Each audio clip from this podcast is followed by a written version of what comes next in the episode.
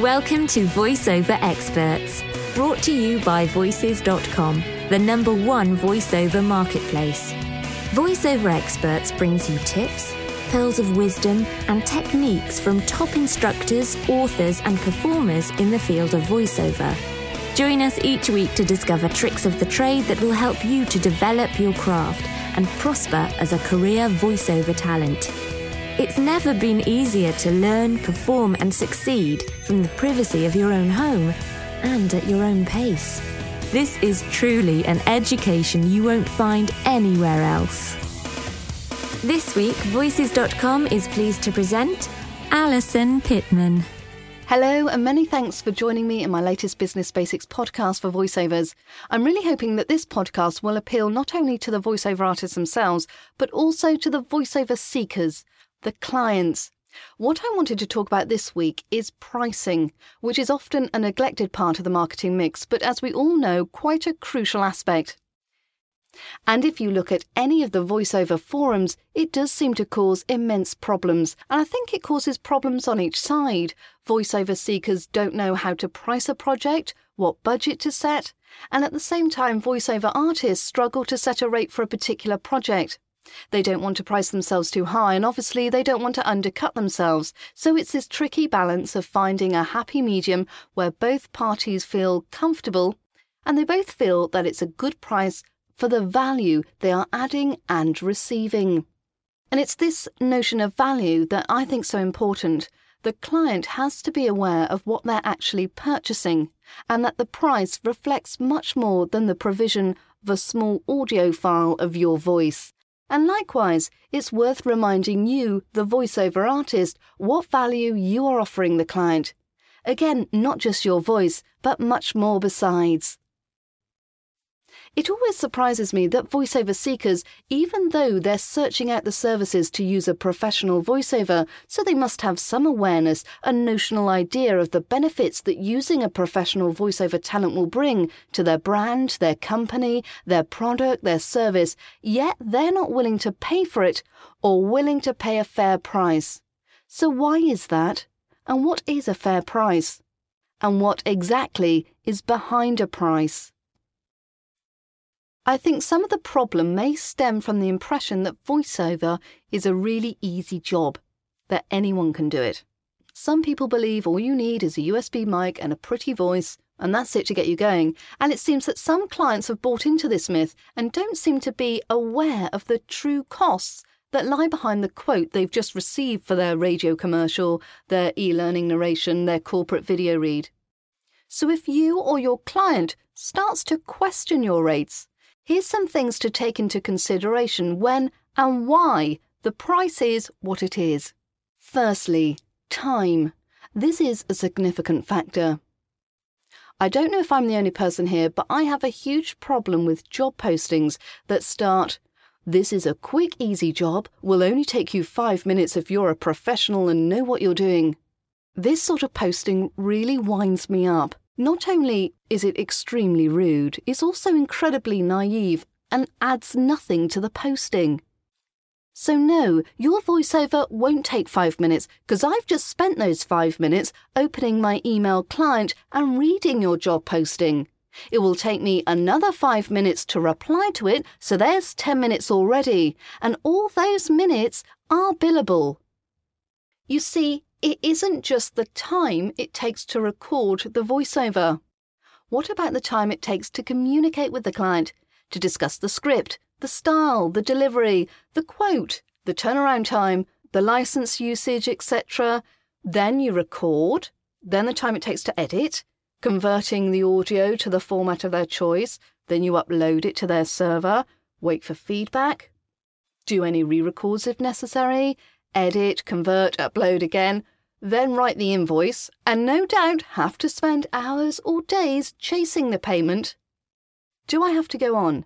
A 5-minute voiceover does not take 5 minutes. Secondly, what about the other costs that you've incurred? What about your home studio? Some voiceover artists make this cost quite transparent in their pricing. They charge a studio fee. Quality recordings do come at a price. Even though equipment has become more affordable, it will need updating and replacing as your career continues to grow and you succeed. And this needs to be factored into the investment you've made and you continue to make in your voiceover career. What about training and coaching? That's another cost. Consider the investment you've made in attending workshops, purchasing voiceover books, taking part in local college courses.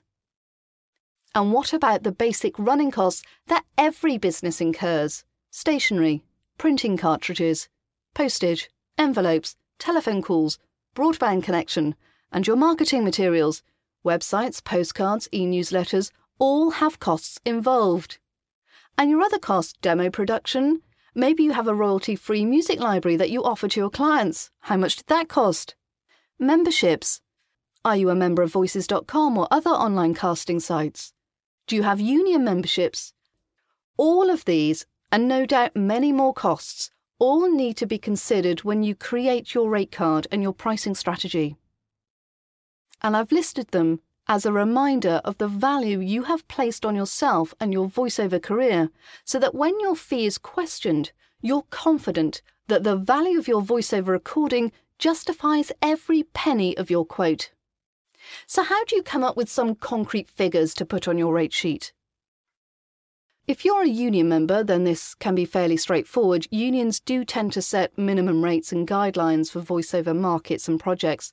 If you're not a union member, then there are some options.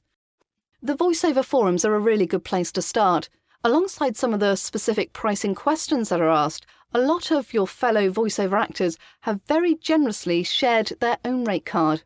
This is hugely helpful, as not only can you see what figure they quote, but also how they arrange their pricing policy. Do they do it per word, per finished minute, per page? You'll notice this will vary from voiceover artist to voiceover artist, as well as the method changing depending on the nature of the project and the market it's being used in. Also worth visiting are the online casting sites. Voices.com, for example, have a downloadable PDF document with rate guidelines for different projects and different markets.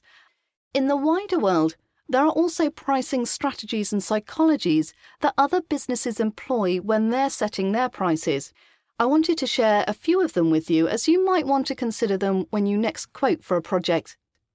I've taken these ideas from Ivana Taylor's 8 Pricing Strategies article on the Small Biz Trends website, and I recommend, if you can, to read the article in full. The first pricing strategy is called the 9 and 0 effect. People associate the number 9 with value and 0 with quality. So the psychology of pricing isn't so much about gaining additional sales because the price appears to be lower. It's about what the price communicates about your offering. So which do you want to communicate? Value or quality? Now you can price accordingly. The second pricing strategy is called prestige pricing. Higher prices connote higher quality. Luxury brands are the perfect example of this strategy. Simply improving the look, packaging, delivery, or promise of your product, you can justify a higher price and support a prestige pricing strategy. The third pricing strategy is called quantity suggestive pricing. Consumers are receptive to purchasing items in suggested quantities. When you suggest how many you want your customers to buy and give them an attractive price, they will do what you tell them. So, for example, 5 voice prompts for £5, $5. You've suggested how many they want to buy, and you've given them an attractive price. The last pricing strategy I wanted to briefly mention was called stuffing the bundle. Stuffing the bundle to convey value. Consumers perceive more value when there's more stuff included in the bundle. You can even call this a form of value building. TV infomercials are notorious for this strategy. They introduce a main product and keep adding more and more items to the mix to build value, while simultaneously discounting the retail price. So stuffing the bundle for a voiceover might include the voiceover recording, your copywriting skills, adding a royalty-free music to the mix, adding things that add value. Well, I hope this has given you a few ideas about pricing, and I hope that your clients will have a better understanding of the true costs involved, that they're not just buying a voice, but all the expertise, technical ability, and the branding value that your particular voice brings to their project. Well, thanks for listening, and if you'd like to get in touch, please do email me at alison@thephonevoice.com or visit my website at www.thephonevoice.com. Bye for now.